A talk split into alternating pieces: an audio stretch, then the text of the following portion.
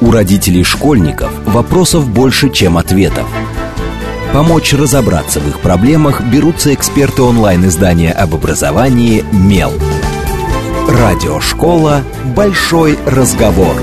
Программа предназначена для лиц старше 16 лет. Добрый день, в эфире Радиошкола. Это совместный проект радиостанции «Говорит Москва», интернет-издание образования и воспитания детей «Мел». У микрофона, как обычно, я, Надя Попудогла, издатель «Мела». А в гостях у меня Наталья Цветкова. Добрый день, Наталья. Здравствуйте. Наталья, член-корреспондент Академии педагогических и социальных наук, руководитель психологической службы Московского педагогического государственного университета. Я все выговорила, отлично справилась. Каждый раз поздравляю себя с этим. Поговорим мы сегодня о школе, о том, что такое здоровая школа. Но мы не будем измерять температуру на входе. Слава богу, мы можем себе позволить отойти от этой практики. Мы поговорим о том, что такое вообще ментальное здоровье. Наверное, школа как... Ну, мы часто говорим, что школа – это не учреждение, а организм, в котором самые разные а, люди сосуществуют, идут к каким-то общим целям, к разным целям. А, и попробуем посмотреть на это здоровье в самом широком, наверное, ключе, а, от э, ментального до физического. Ну, и на самом деле, вот у меня первый вопрос будет самый простой и прозрачный. Как бы мы попробовали определить вот с точки зрения психологии понятие здоровой школы? Ну, понятно, что а, вот как мама ребенка я понимаю, что такое, наверное, для меня здоровая школа. Это то место, куда мой ребенок приходит с удовольствием, чувствовать себя комфортно, его не обижают, но при этом я понимаю, что а, это ну, мой ребенок это один из э, сотни детей и взрослых, которые находятся внутри этого огромного здания день за днем и по много часов. Так что такое общее здоровье? Это прекрасный вопрос именно потому, что понятие здоровья вообще сильно изменилось за последние три десятка лет. То есть раньше, когда мы говорили о здоровье, мы предполагали, что это состояние отсутствия болезни – а вот э, три десятка лет э, Всемирная организация здравоохранения, как бы к ней не относиться сейчас, но тогда ее авторитет был безупречен, определила здоровье как состояние проживания благополучия в телесном физическом и соци... Э, в телесном, психологическом и э, социальном э, смысле. И поэтому это определение нам дает поня- понять, возможность понять, а что такое здоровая школа. То есть здоровая школа – это школа, в которой сформировано вот это вот здоровье сберегающее пространство для всех, и для учеников, и для э, учителей. И здоровье сберегающее – это значит, что организованы такие э, условия, где э, телесное здоровье не страдает, психическое здоровье не страдает, и социальные навыки э, приобретаются. Поэтому, если самое такое общее дать определение здоровой школы, то это школа, которая а, помогает а, сохранять и укреплять а, здоровье, где создана такая психологическая атмосфера, что что э, даже трудные стрессовые ситуации обуч... процесса обучения с точки зрения учеников не приводят к э, перенапряжению, к сверхстрессам, и с социальной точки зрения они усваивают те навыки коммуникации, выстраивания отношений и по, горизонтали с ровесниками, и по вертикали с руководством школы, которые сделают их жизнь во взрослом уже состоянии успешной. Вот что такое в самом общем, а, а, в самом общем виде понятие здоровой школы. И поэтому вот я хочу сразу подчеркнуть для тех, кто нас слушает, что что для того, чтобы стать здоровой, школа, а, ее руководство должны действовать в двух направлениях. Значит, первое – это создать действительно то, что называется гигиена, школьная гигиена, да, то есть это создание оптимальных условий, а, когда а, дети трудятся на уроках и отдыхают на переменах.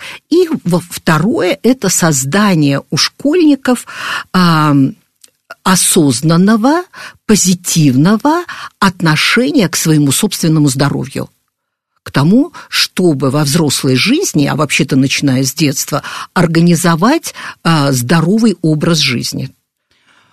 А, и тут просто миллион вопросов, но на самом деле про здоровый образ жизни. А, мне кажется, что мы прошли достаточно большой путь в понимании того, что такое здоровый образ жизни, потому что я росла еще вот в период, когда школа говорила мне, что здоровый образ жизни это закаляйся, если хочешь быть здоров, ну, очень огрубляя угу. подход. То есть подразумевалось, естественно, в первую очередь физическое здоровье, ну, в духе вот этой а, классической советской традиции выращивания советского человека. Ну, по угу. крайней мере, мне это так кажется. Угу. А, сейчас. А, и если посмотреть на то, что мы имеем вот вокруг нас, а, в текущий момент мы видим, что все-таки, да, во-первых, изменилось, что мы заботимся не только, ну, я верю, что мы начали относиться внимательнее к своему ментальному здоровью, что угу. психолог больше не стигматизированная профессия для человека, который помогает, ну, который визит, которому нужно стыдиться. Больше, мне кажется, такого у нас нет. А, ну, возможно, не знаю, возможно, я заблуждаюсь, э, если посмотреть шире. Но занимается ли этим все-таки школа? Вот потому что, да, проследить, чтобы ребенок... Мы знаем, как школа следит, чтобы дети не падали на переменах. Их просто не выпускают в коридор, чтобы ничего не случилось. А в этот момент как раз, мне кажется, вторая часть здоровья наша страдает. Вот умеет ли школа заботиться, формировать вот этот здоровый образ жизни а, в широком понимании слова? То есть вообще, что это вот за новая культура, если мы говорим, что у нас как-то все-таки меняется подход к пониманию в целом? Вы совершенно правы, действительно, а, много десятилетий под здоровым образом жизни а, понималась только забота о физическом здоровье, и предполагалось, что действительно нужно закаляться, нужно укреплять а, свою физическую выносливость, что, безусловно, нужно. Значит, сейчас действительно представление о том, что такое здоровый образ жизни, сильно расширилось, и выделяется выделяю три главные компоненты э, культуры здорового образа жизни. Это культура питания, культура движения и культура эмоций.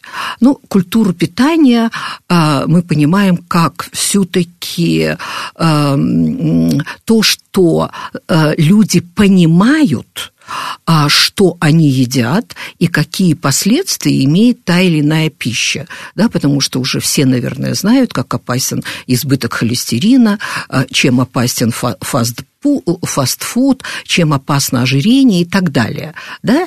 И в этом смысле, мне кажется, средства массовой информации, интернет сделали много для того, чтобы культура питания, ну, как минимум, как идея, завоевала э, умы наших соотечественников.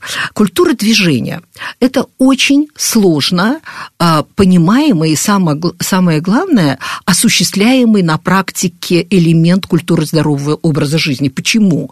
Потому что в связи с цифровизацией нашего бытия а, мы все испытываем дефицит движения. Да? У, у нас у всех гиподинамия. Почему? Потому что количество времени, которое мы проводим за экранами наших компьютеров, смартфонов, оно, конечно, гораздо выше, чем количество времени, которое мы сидели за подготовками, например, уроков и потом за там, просмотром телевизионных передач ранее. И поэтому э, на культуру движения, то есть на загрузку тела разумными физическими э, напряжениями, э, большинство родителей стало задумываться. И в больших городах, а мы же говорим о Москве, к счастью, на городском уровне вот эта пропаганда здорового образа жизни в плане организации движений, она, безусловно, заслуживает самых добрых слов. В том смысле, что и на, на самокате проехаться лучше, чем э, просидеть в это время, хотя, может быть, пробежать и более э, полезно. Поэтому вот культура движения – это, если мы говорим о родителях, то э, нужно обратить внимание, что даже те из вас, кто не хочет растить олимпийских чемпионов, но все-таки озаботьтесь э, тем, чтобы ребенок был вовлечен в какой-то из видов спорта, поскольку вид спорта это не только физическая нагрузка, но это и во многом э, вот эта подготовка. Вот ведь здоровый образ жизни – это система убеждений и ценностей. И вот э, спорт – это прекрасно прекрасный инструмент формирования ценности здорового, красивого тела. И третий компонент э, здорового образа жизни – это культура эмоций.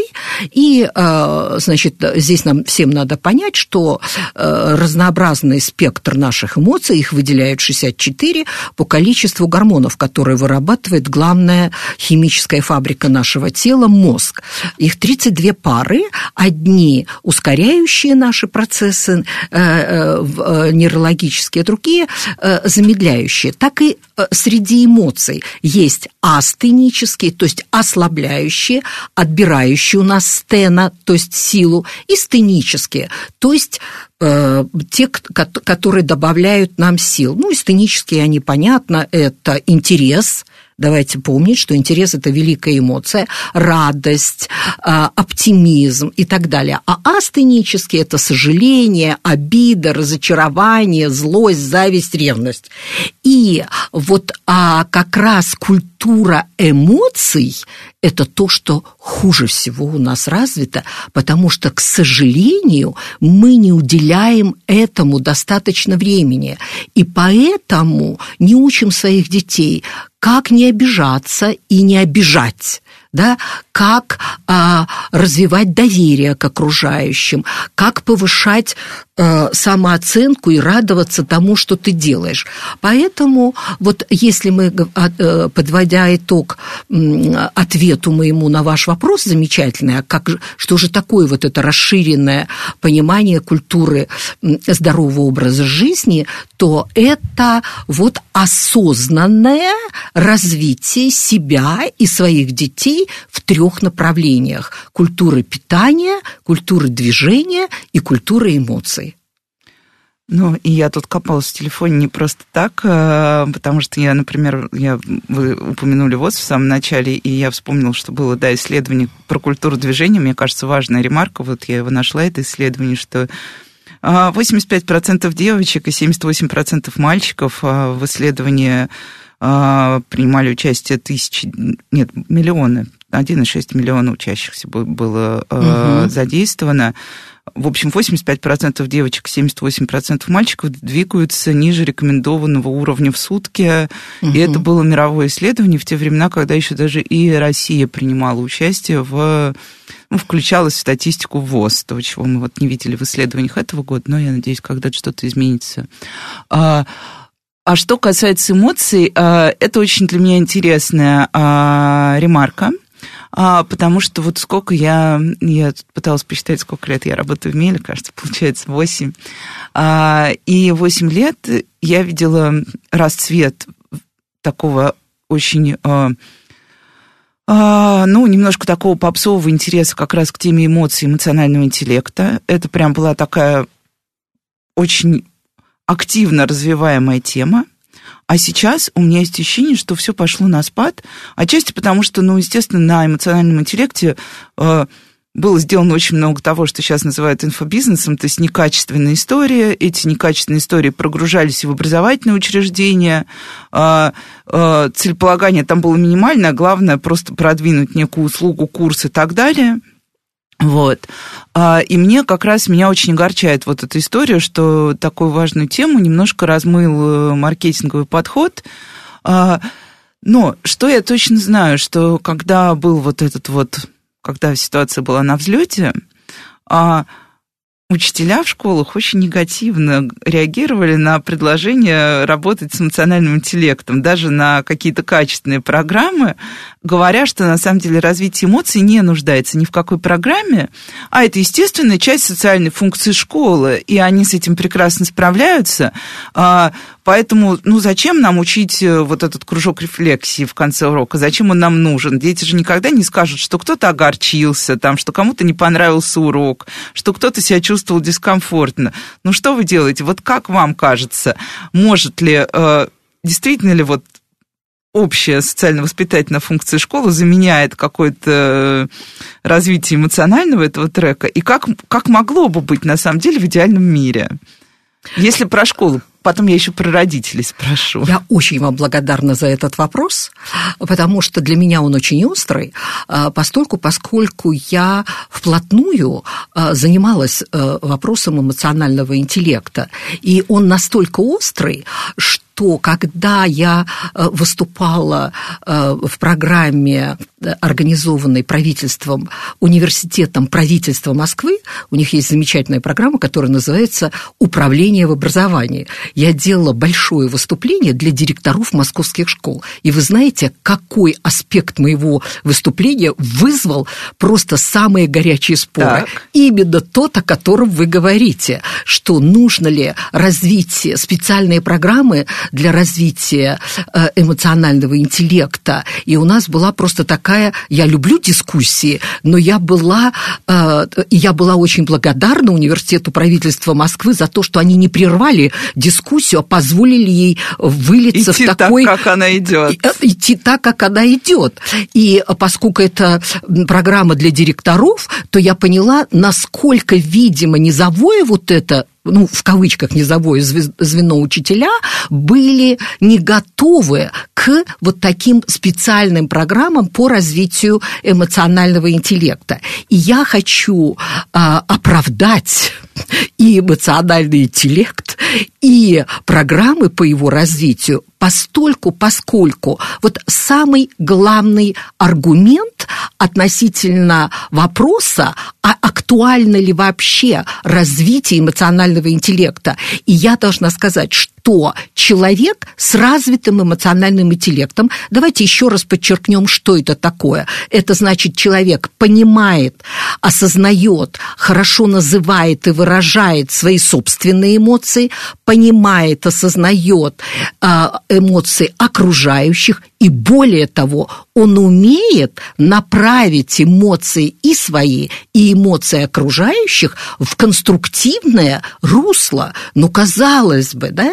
Смотрите, однозначно нужно. Почему же такое сопротивление? Откуда же такие жаркие дискуссии, буквально? Я была потрясена, э, так сказать, уровнем эмоциональной подачи этой а, а, проблемы. И так понимания вот, своих эмоций. Да, и понимания своих эмоций. И вот давайте мы скажем, что что многочисленными исследованиями доказано, что эмоциональный интеллект а, делает а, человека гораздо более социально успешным в любом возрасте. Что исследования показывают, что дети с развитым эмоциональным интеллектом лучше включаются в общую деятельность в классе, им легче коммуницировать. Из-за этого они не тратят энергию на преодоление того, э, негатива, который иногда возникает э, э, в классах, да, и во всяком возрасте эмоциональный интеллект позволяет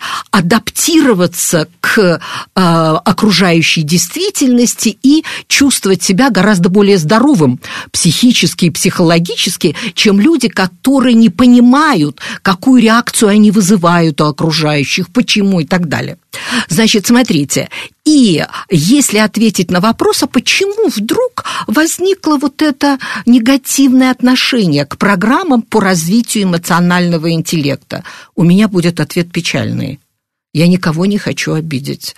Но мне кажется, что, вернее, я почти уверена, что а, сопротивление оказывала та часть педагогических кадров, у которых свое развитие эмоционального интеллекта не было достаточно высоким. И поэтому они не чувствовали мотивации к тому, чтобы осваивать эти программы. И вот это простейшее упражнение, да, рефлексия, но его же надо подготовить. Это же не просто сели детки, сели в круг, да, а это особенная работа педагога во время э, урока. Обратите внимание, э, что вы почувствовали здесь, обратите внимание, что вы почувствовали здесь. Поэтому, если говорить а, если спрашивать мое мнение, должны ли в школе обращать внимание на то, как дети эмоционально развиваются, то я бы сказала, здесь три восклицательных знака после слова «обязательно должна школа», потому что это И для учителей эмоционально развит, ребенок с эмоционально развитым интеллектом – это э, гораздо больший партнер в процессе обучения, чем ребенок, который глух и к своим эмоциям, и к чужим, который не способен к состраданию, к сопереживанию, к совместной радости. Поэтому э, я бы сказала, что здесь вы совершенно правы. Эмоциональный интеллект в свое время стал красивой оберткой для некачественных э, тренингов. Но сам эмоциональный интеллект в этом не повинен. Он потому и стал качественной оберткой, что на самом деле а, мотивация к его развитию у огромного количества народу, она была высокая очень. И поэтому стали, вот так сказать, популярны вот эти программы, которые на самом деле ничего не развивали, а только говорили, вы чувствуете, скажите себе, что вы Скажите, чувствуете. что вы чувствуете, да. да. И все. Признайте, что вы сердитесь. Да, да, да, да, да, время признать. Вот. Поэтому качественные программы, они нужны на двух уровнях и на уровне педагогов, и на уровне а, родителей. И как вот совершенно замечательно сказали участники дискуссии, наиболее продвинутые директора вот в этой программе управления в образовании Университета правительства Москвы, что то, когда я им выдвинула все вот эти, они сказали, да, мне кажется, что и нам некоторым полезно было бы такое образование. И я должна сказать, что я же много групп веду, не только по эмоциональному интеллекту, а по э, саморазвитию и по преодолению индивидуальных проблем. Это развитие эмоционального интеллекта никогда не поздно начать. Никогда. Ну, мне останется только добавить, наверное, что вот я, например, э, ну, поскольку я занимаюсь не только текстами, смыслами, словами, но еще и технологиями, как бы в IT мы работаем всегда в гибких командах. То есть да. под каждый проект собираются разные люди, а, и наша задача в рамках трех месяцев э, этой самой гибкой командой пройти ну, полный путь какого-то развития части продукта. Я все время наблюдаю, как люди, как раз у которых э, сложности с а, со стыковкой с другими людьми, сложности с пониманием других людей, даже с пониманием себя, насколько им тяжело бывает в этой гибкой команде, где они не понимают правил игры и не чувствуют другого человека. Я сейчас говорю не про подстраиваться, а просто, ну, кто-то из нас высокоскоростной, кто-то медленнее, кто-то резкий, кто-то очень аккуратный. И вот четыре человека, например, вот сейчас мне, я скоро поеду к своей новой гибкой команде, у меня там четыре человека очень разные. И а, приходится тратить много времени на то, чтобы состыковать всех этих людей в итоге и научить. То есть ты теряешь время проекта на то, чтобы научить людей понимать друг друга и работать эффективнее. Так что, в общем, да, это не то, что история только про дети улыбаемся и машем, а это история про нашу взрослую жизнь. Вот. Но а, меня тут... А, я всегда пытаюсь понять реальность школы. Вот, например, я вижу ту реальность, в которой учится мой ребенок. Это огромная школа, и, ну, я не буду сейчас говорить, там вас много, я одна, но психолог на школу один. Он передвигается между корпусами, а, и в основном он действует на вызов, я бы сказала. Вот происходит какая-то там, не знаю, ситуация травли, например. Нужно позвать психолога по протоколу, потому что у нас мы боремся с буллингом школьным. Вот он приезжает, быстренько раскидывает эту травлю, говорит, да, да, вот так, так, агрессор, тра-та-та, и уезжает. И дальше школа опять продолжает вариться в этом же своем соку. Как можно было бы с этим работать в школе, особенно вот в педагогической среде? Это нужна какая-то специальная служба, это нужны какие-то курсы, есть какие-то варианты? Это, конечно, одна из проблемных зон нашей школы потому что количество психологов а, на количество детей у нас, конечно, такое, что психолог работать реально не может. Он может осуществить какой-то протокол и, э, как вы правильно сказали, и гордо удалиться. И работа может прерваться на самом нужном месте. И поэтому я могу только сказать, что то э, я, безусловно, считаю, что в школах нужно просто больше единиц, э, трудовых единиц, э, на которые можно было бы взять профессиональных психологов. Тем более, что количество психологов, которых сейчас выпускают московские даже вузы, оно очень приличное. Ну и сейчас мы на этой оптимистичной ноте про то, что у нас много психологов, а, уйдем на новости и после этого сразу продолжим разговор о здоровье школы. У родителей школьников вопросов больше, чем ответов. Помочь разобраться в их проблемах берутся эксперты онлайн-издания об образовании «Мел». Радиошкола «Большой разговор». Добрый день, в эфире снова радиошкола. Это совместный проект радиостанции «Говорит Москва», интернет-издание образования и воспитания детей «МЕЛ».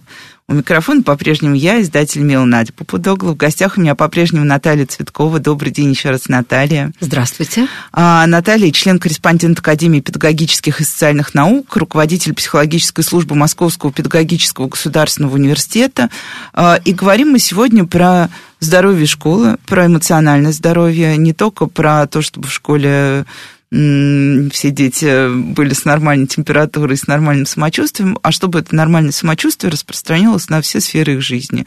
От э, того, как они себя чувствуют в классе, до того, как они себя почувствуют, наверное, когда они выйдут из школы и пойдут домой, и то, что они принесут с собой домой, вот это переживание о школе. А, я всегда очень хорошо понимаю, когда у моего ребенка в школе идет что-то не так, у него по утрам всегда болит живот. Если вот накануне что-то было не так, утром обязательно будет болеть живот, и будет вот это вот хождение, заглядывание мне в глаза и попытка убедить меня, что можно остаться в этот день дома. Это тот момент, когда я все-таки пытаюсь понять, что стоит на самом деле за больным животом, потому что я уже научилась, мне кажется, матерински отличать по-настоящему болящий живот от э, живота, который позволяет тебе просто куда-то не пойти. Но мы остановились на том, что на самом деле ну, дефицит психологов в школах это то, о чем мы э, говорим очень давно, и на самом деле в этой ситуации ну, московские школы во многом меняются к лучшему. Да, я как бы поддерживаю все-таки вайп на то, что наша школа становится лучше. А, а, но с психологами, да, я вот не вижу какого-то особого движения. Но в целом, если вот а, есть ли какой-то способ оценить уровень вот этого здоровья школы с точки зрения, вот если бы была психологическая служба, как бы она могла оценивать вот эту психогигиену пространства? Есть ли какие-то, это замеры какие-то? То есть, э, ну, мы можем всегда умозрительно э, как-то сказать, как в школе дела. То есть, когда ты заходишь и видишь детей довольных, которые играют в мягкий мячик в коридоре, ты уже понимаешь, что здесь, наверное, комфорт. Когда учителя тебе... Вот я много езжу по школам, и каждый раз смотрю, будут мне улыбаться или будут вот смотреть, ах, опять эти из мела притащилась, так, ну, скорее бы ушла, сколько она у нас тут будет, час, и вот эти улыбки через силу, ты понимаешь, при том, что, ну, мы как бы не враги, мы э, друзья, коллеги и партнеры. В общем, как измерять э, школьную психологическую гигиену и уровень удовлетворенности всех, мы еще забываем, есть же у нас очень важный слой родителей, которые физически в школе не присутствуют, но очень сильно влияют на все происходящее, а школа влияет на их жизнь. Да, совершенно замечательный критерий э, психологического благополучия, у скольких детей по утрам внезапно болят животы. Это прямо как мем можно. Да, смотрите, действительно, а, показатель психологического а, благополучия – это чисто субъективный а, показатель. И выработать объективные показатели, ну, такие как замер температуры при диагностике э, соматического телесного состояния, да, они отсутствуют. Но но при этом мы с вами понимаем, что э, температуру, психологическую температуру по э, школе нужно мерить как минимум в двух, экзем... в двух, в двух экзем... Э, проявлениях. Смотрите, об одном вы сказали в самом конце своего вопроса, что это психологическая атмосфера, в которой работают учителя – то есть вот насколько учитель, который приходит в школу, привносит а, с собой а, в класс, в учительскую вот эту а, атмосферу оптимизма, а, мотивированности на то, чтобы быть полезным, чтобы развивать и так далее. И в этом смысле здесь у нас могла бы, конечно, я принимала в такой программе, но она 10 лет назад была в Казахстане, когда у них них точечно в школах Астаны проводили замеры э, уровня психологической удовлетворенности несколькими. Э, психодиагностиками э, учителей. И вот, кстати, я опять сошлюсь на это для меня оставшие знаковыми, знаковыми встречу с директорами московских школ в рамках проекта Университета правительства Москвы, что они как раз говорили, что управленцы должны учиться, управленцы, высшее звено управления школы, директора, завучи должны учиться так мотивировать а, учителей не только монетарными способами, что ж мы все зарплату-то просим, да, но и не монетарными способами, чтобы вот эта профессия ощущалась как реальная миссия.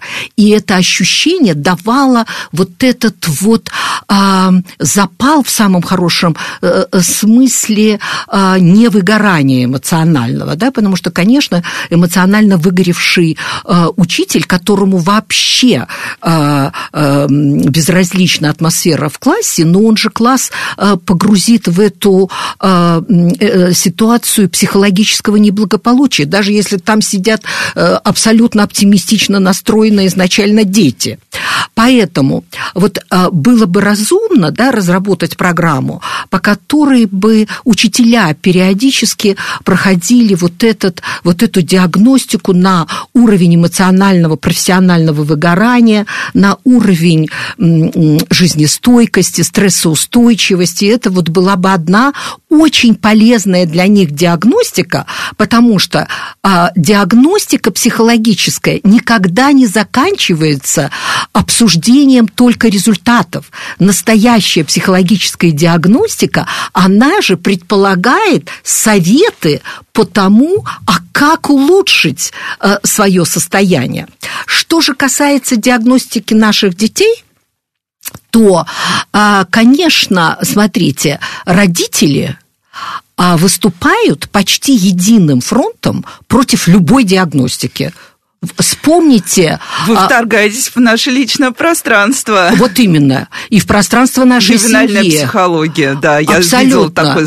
И вы же помните, что даже на диагностика употребления наркотиков какая разгорелась, ну, я даже не могу это назвать дискуссия, какая разгорелась борьба, где голоса против таки победили. Хотя, казалось бы, кто, как не родители, заинтересованы в ранней диагностике э, вот этой э, проблемы, которая может исковеркать всю жизнь и детей, и, кстати, самих родителей. Но э, существует точно так же, как среди родителей существуют антипрививочники, точно так существуют анти, давайте назовем психодиагносты, да, что не надо тестировать наших детей, мы лучше вас про них все понимаем, и поэтому тому, и даже когда, вы, наверное, тоже с этим сталкивались, когда мои магистранты да, приходят в подшефные школы и начинают объяснять, а, на какое исследование они хотят провести,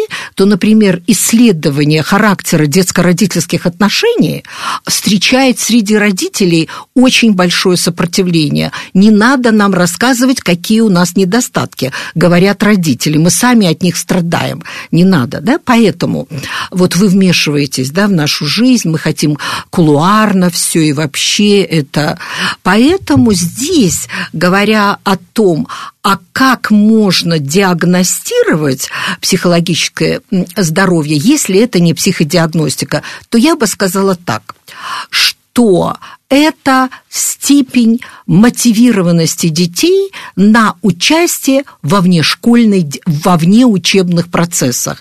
С каким удовольствием они ездят вместе на экскурсии, как они готовят всякие капустники, КВН и так далее. То есть, насколько дети хотят общаться во внеучебном процессе и продолжать общение с теми же учителями – Понимаете? И мне кажется, вот это вот такой а, а, хороший, адекватный показатель.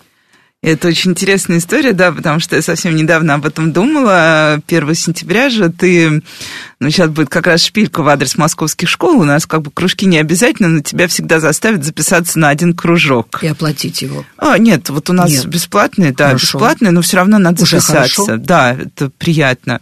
А, и очень легко сразу вообще понять эм, какие педагоги пользуются популярностью у детей, а какие нет, потому что начинается в чате. А вот к такому-то, такому-то никто на кружок не записался. А другие пишут, а мы хотим вот сюда записаться, а тут написано, что запись закрыта.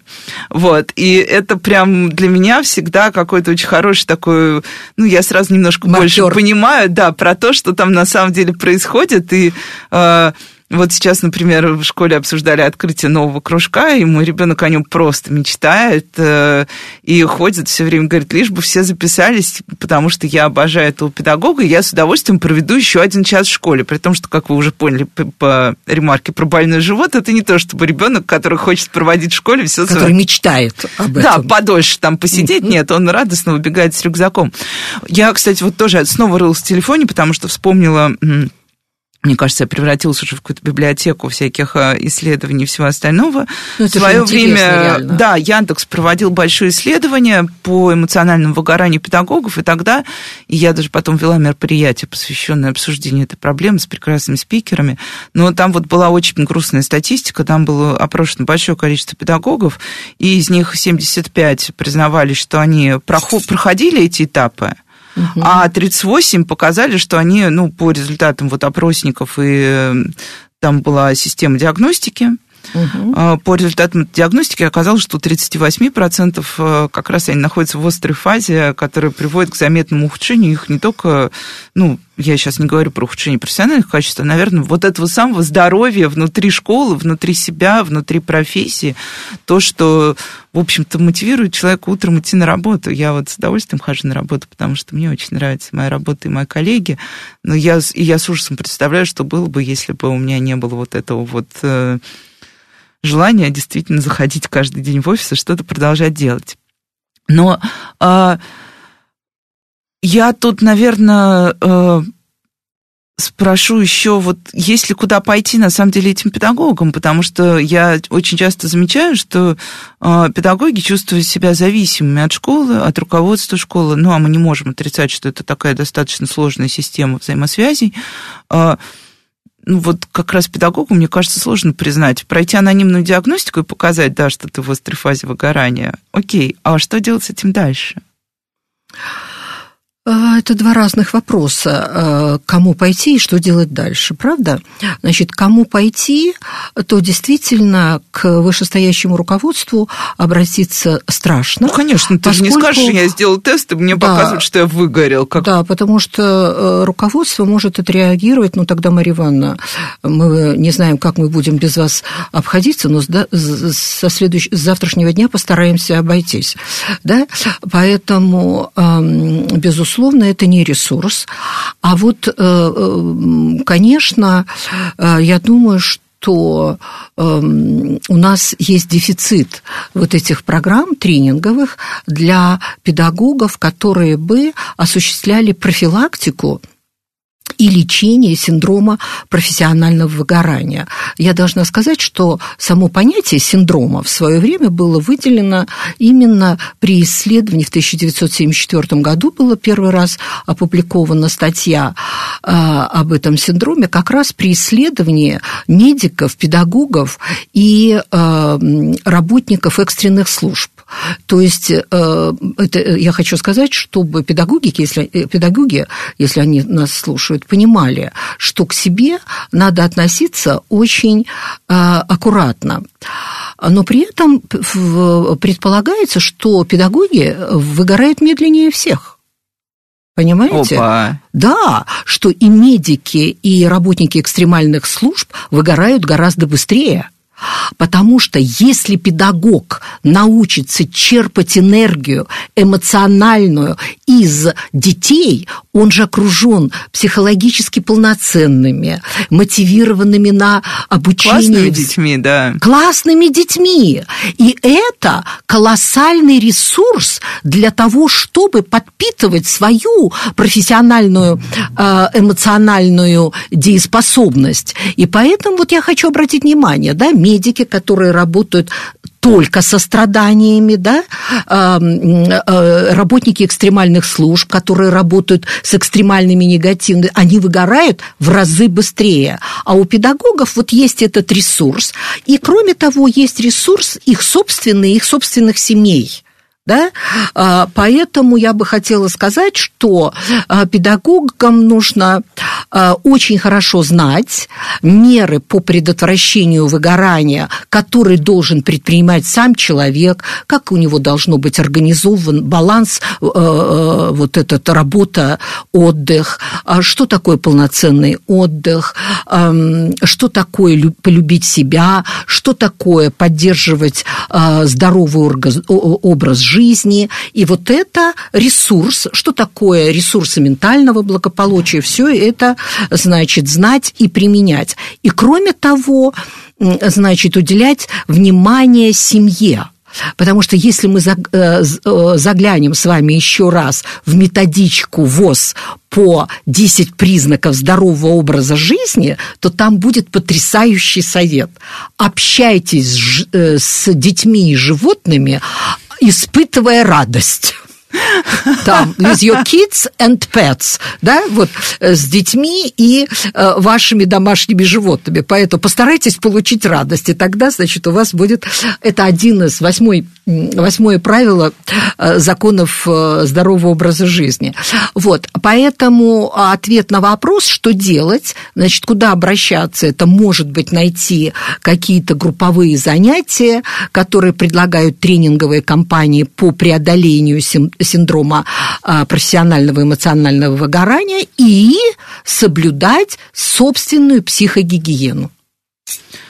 И это, собственно, то, чему еще потом нужно научить детей тоже. Я тут спрошу про воспитательную функцию школы, потому что мы про нее в последнее время слышим и говорим очень много, прям очень много.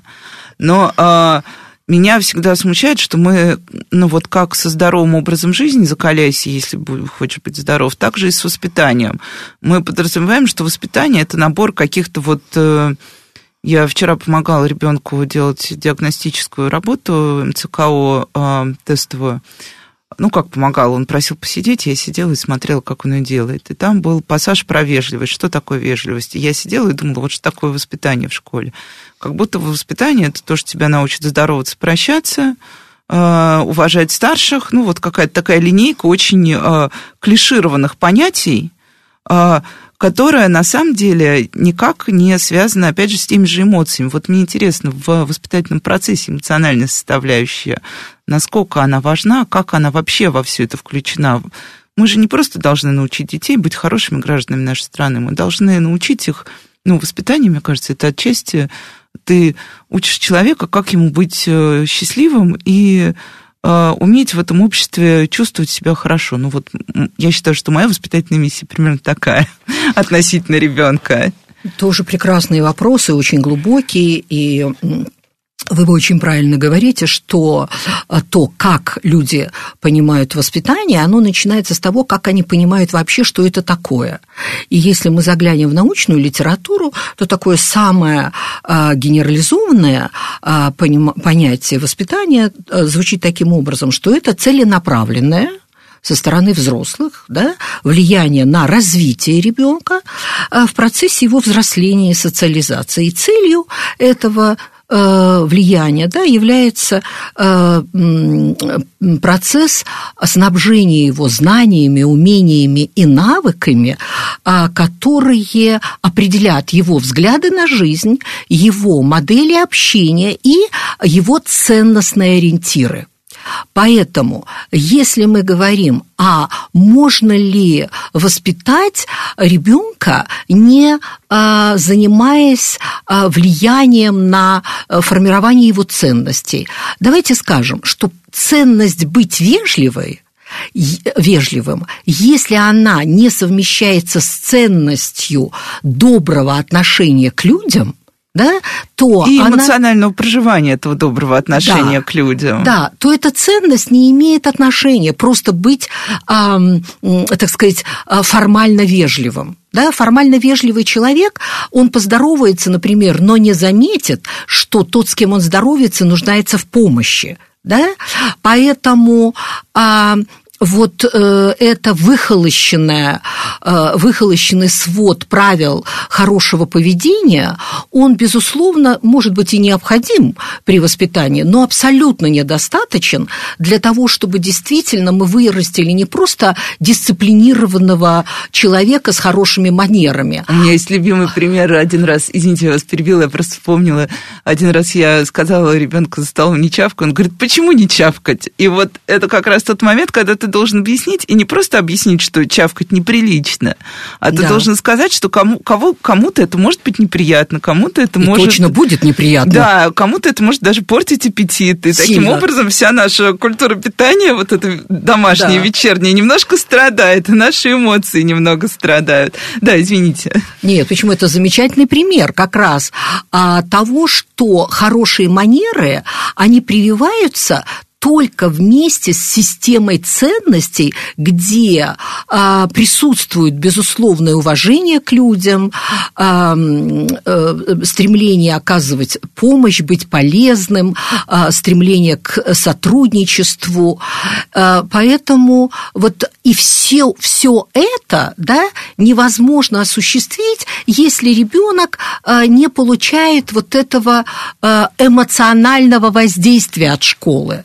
Поэтому, наверное, в чате ваших родителей, когда говорят, что эту учительницу мы не закажем в самом лучшем смысле, учителя мне так рассказывают, меня заказали в самом лучшем смысле этого слова, то есть записались да, на, да, доп- да. На, на, на дополнительные занятия, да, говорит, я хожу и горжусь. Так вот, чтобы заказали в самом лучшем э, смысле этого слова, то э, если провести, чем отличаются те учителя, которым, с которыми хотят общаться во вне э, э, урочное время и с которыми не хотят, то, конечно, э, учителя эмоционально открыты открытые, чуткие, испытывающие разнообразные эмоции, а не только вот шкалу, да, такую затверженную, да, не делящие мир на черное и белое, они настолько а, притягательны для учителей, для, для родителей, это второе, да, для детей, что,